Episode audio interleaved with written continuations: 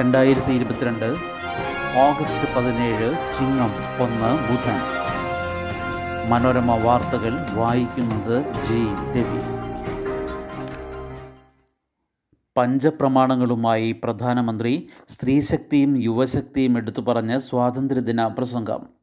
പഞ്ചപ്രമാണങ്ങളിൽ അതായത് അഞ്ച് തീരുമാനങ്ങളിൽ അധിഷ്ഠിതമായിരിക്കണം അടുത്ത ഇരുപത്തിയഞ്ച് വർഷത്തെ ഇന്ത്യയുടെ കുതിപ്പെന്ന് സ്വാതന്ത്ര്യദിന പ്രസംഗത്തിൽ പ്രധാനമന്ത്രി നരേന്ദ്രമോദി പറഞ്ഞു.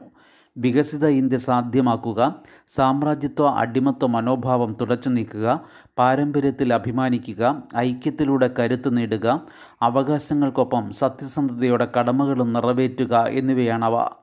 ലോകം നൽകുന്ന സർട്ടിഫിക്കറ്റിലൂടെയല്ല ഇന്ത്യ സ്വന്തം നിലവാരം സ്വയം തീരുമാനിക്കണം. പുതിയ ദേശീയ വിദ്യാഭ്യാസ നയം അതിലേക്കുള്ള ചവിട്ടുപടിയാണ്. സ്ത്രീകളെ അപമാനിക്കുകയും അവഹേളിക്കുകയും നിന്ദിക്കുകയും ചെയ്യുന്ന എല്ലാ പെരുമാറ്റങ്ങളും ഇല്ലാതാക്കാൻ പ്രതിജ്ഞയെടുക്കണം സ്ത്രീശക്തി പോലെ പ്രധാനമാണ് യുവശക്തിയും. അവരിലൂടെ സാങ്കേതിക വിദ്യയുടെ കാര്യത്തിൽ വികസനം സാധ്യമാക്കണം. അഴിമതിക്കാർ ചിതലിനെ പോലെ രാജ്യത്തെ തിന്നുകയാണ്. അതിനെതിരെ പോരാടാൻ ദേശവാസികളെ ദയവായി എന്നെ അനുഗ്രഹിക്കുകയും പിന്തുണയ്ക്കുകയും ചെയ്യുക മോദി പറഞ്ഞു. അഴിമതി കേസുകളിൽ ജയിൽ ശിക്ഷ അനുഭവിച്ചവരെ പോലും മഹത്വവൽക്കരിക്കാൻ ചിലർ നടത്തുന്ന തരം താഴ്ന്ന ശ്രമങ്ങൾ സങ്കടകരമാണ്. രാജ്യത്തെ വലിയൊരു വിഭാഗത്തിന് വീട് പോലുമില്ലാത്തപ്പോൾ മറ്റു ചിലർ അനധികൃത സമ്പാദ്യം സൂക്ഷിക്കാൻ സ്ഥലം തികയാത്ത അവസ്ഥയിലാണ്. മുൻ സർക്കാരുകളുടെ കാലത്ത് ബാങ്ക് തട്ടിപ്പിലൂടെ ഇന്ത്യയെ കൊള്ളയടിച്ചവർ ഇന്ന് ചെയ്ത പാപത്തിന് കണക്ക് പറയുന്നു. കുടുംബാധിപത്യ രാഷ്ട്രീയം രാജ്യത്തിന്റെ ക്ഷേമത്തിനല്ല ഒരു കുടുംബത്തിന്റെ മാത്രം ക്ഷേമം ലക്ഷ്യമിട്ടുള്ളതാണ്. സ്വതന്ത്ര ഇന്ത്യയിൽ ജനിച്ച് ചെങ്കോട്ടയിൽ പതാക ഉയർത്തി നമ്മുടെ മഹിത പാരമ്പര്യത്തിന് സ്തുതി പാടാൻ അവസരം ലഭിച്ച ഏക ഇന്ത്യക്കാരനാണ് താനെന്നും മോദി പറഞ്ഞു.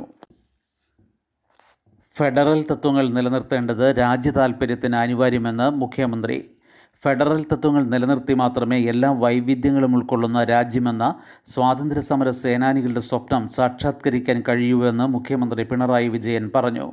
സെൻട്രൽ സ്റ്റേഡിയത്തിൽ സ്വാതന്ത്ര്യദിന സന്ദേശം നൽകുകയായിരുന്നു അദ്ദേഹം. ഫെഡറലിസം രാജ്യത്തിന്റെ നിലനിൽപ്പിന്റെ അടിസ്ഥാന ഘടകമാണ്. സാമ്പത്തിക രംഗത്തുൾപ്പെടെ ഈ നിലപാടിൽ മുന്നോട്ടു പോകേണ്ടതുണ്ട്.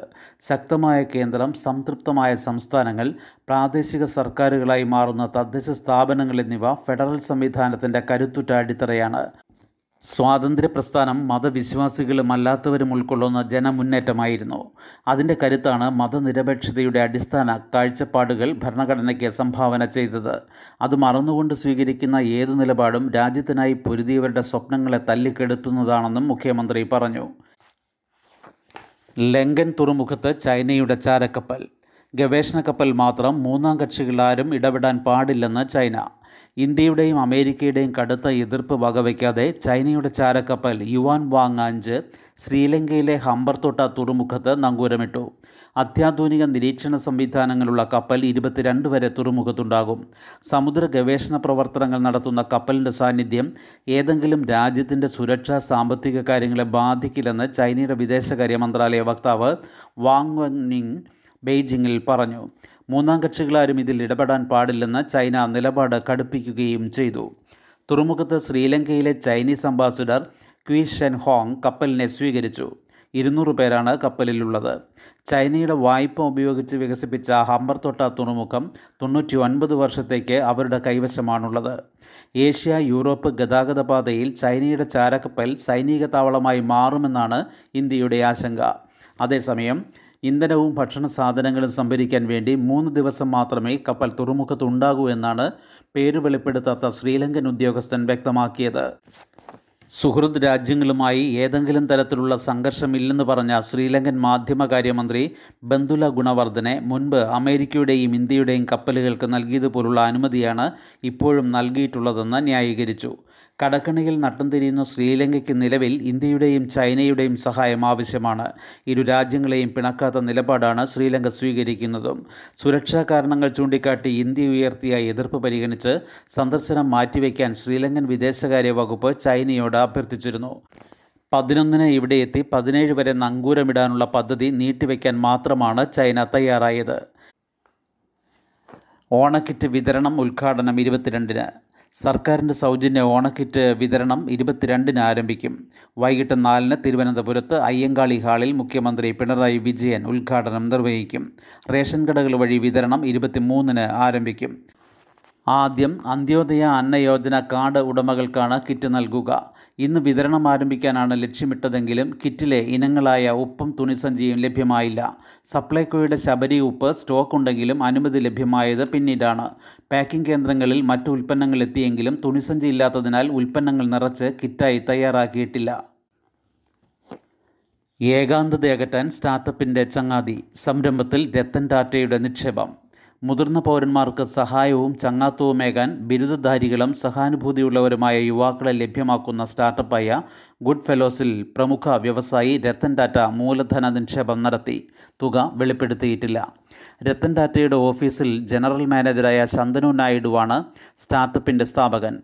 നിലവിൽ മുംബൈയിൽ ഏകാന്തതയും വാർദ്ധക്യത്തിന്റെ വിഷമതകളും അനുഭവിക്കുന്ന ഇരുപത് പേർക്ക് പരീക്ഷണാർത്ഥം സേവനം നൽകുന്നുണ്ട്. സ്റ്റാർട്ടപ്പ് നിയോഗിക്കുന്ന ചങ്ങാതി മുതിർന്ന പൗരന്റെ വീട്ടിൽ ആഴ്ചയിൽ മൂന്ന് ദിവസം സന്ദർശനം നടത്തും. ഓരോ തവണയും നാല് മണിക്കൂർ വരെ അവിടെ ചെലവിടും. മുതിർന്ന പൗരന് ആവശ്യമുള്ള സഹായങ്ങൾ ചെയ്തു കൊടുക്കുകയും ഏറെ നേരം അവരോട് സംസാരിച്ചിരിക്കുകയും ചെയ്യും. പത്രമുറക്ക വായിച്ചു കൊടുക്കുന്നത് ഉൾപ്പെടെയുള്ള സഹായങ്ങൾ ചെയ്തു കൊടുക്കും. ഒരു മാസത്തെ സൗജന്യ സേവനത്തിന് ശേഷം മാസം അയ്യായിരം രൂപ വരിസംഖ്യയാണ് സേവനത്തിനായി ചെലവിടേണ്ടത്. തലാഖിലൂടെ വിവാഹമോചനം തെറ്റെന്ന് പറയാനാകില്ലെന്ന് സുപ്രീം കോടതി. മുത്തലാഖിൽ നിന്ന് വ്യത്യസ്തമായി കാണണമെന്നും കോടതി. നടപടിക്രമം പാലിച്ചുള്ള വിവാഹമോചന രീതിയായ തലാഖ് അനുചിതമെന്ന് പ്രഥമ ദൃഷ്ടിയ തോന്നുന്നില്ലെന്ന് സുപ്രീം കോടതി നിരീക്ഷിച്ചു. ആവശ്യമെങ്കിൽ കുൽ ആ വ്യവസ്ഥയിലൂടെ മുസ്ലിം സ്ത്രീകൾക്ക് വിവാഹമോചനം നേടാനാകുമെന്ന് ചൂണ്ടിക്കാട്ടിയ കോടതി തലാഖ് ചൊല്ലുന്നതിൽ വിവേചനമില്ലെന്ന് വിലയിരുത്തി.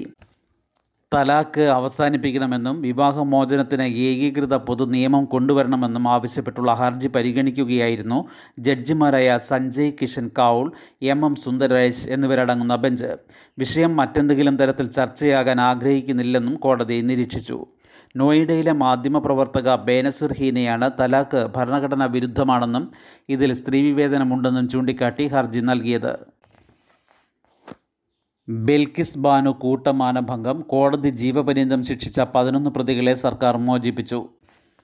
ബെൽക്കിസ് ബാനു എന്ന യുവതിയെ കൂട്ടം ചേർന്ന് പീഡിപ്പിക്കുകയും അവരുടെ മൂന്ന് വയസ്സുള്ള കുട്ടി ഉൾപ്പെടെ ഏഴ് കുടുംബാംഗങ്ങളെ കൊലപ്പെടുത്തുകയും ചെയ്ത കേസിൽ കോടതി ജീവപര്യന്തം ശിക്ഷിച്ച പതിനൊന്ന് പ്രതികളെ ഗുജറാത്ത് സർക്കാർ സ്വതന്ത്രരാക്കി.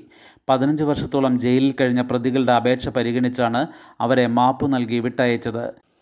ഗുജറാത്ത് കലാപത്തിനിടെ നടന്ന ക്രൂര സംഭവങ്ങളിൽ ഒന്നിലെ പ്രതികളെ വിട്ടയച്ചതിനെതിരെ വ്യാപക പ്രതിഷേധമുയർന്നു. കൂട്ടമാനഭംഗ കേസിലെ പതിനൊന്ന് പ്രതികളെയും വിട്ടയക്കാനുള്ള തീരുമാനം ഭയപ്പെടുത്തുന്നതാണെന്ന് ബെൽക്കിസ് ബാനുവിന്റെ ഭർത്താവ് യാക്കൂബ് റസൂൽ പറഞ്ഞു.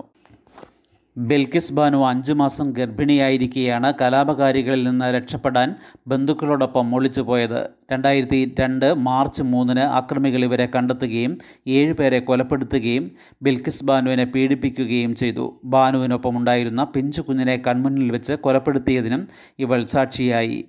മരിച്ചെന്ന് കരുതി ഉപേക്ഷിക്കപ്പെട്ട ബാനുവിനെ മൂന്ന് ദിവസത്തിന് ശേഷമാണ് കണ്ടെത്തിയത്. ഇന്ന് ചിങ്ങം ഒന്ന് കർഷക ദിനം. എല്ലാ മലയാളികൾക്കും പുതുവത്സരാശംസകൾ. ശുഭദിനം. നന്ദി.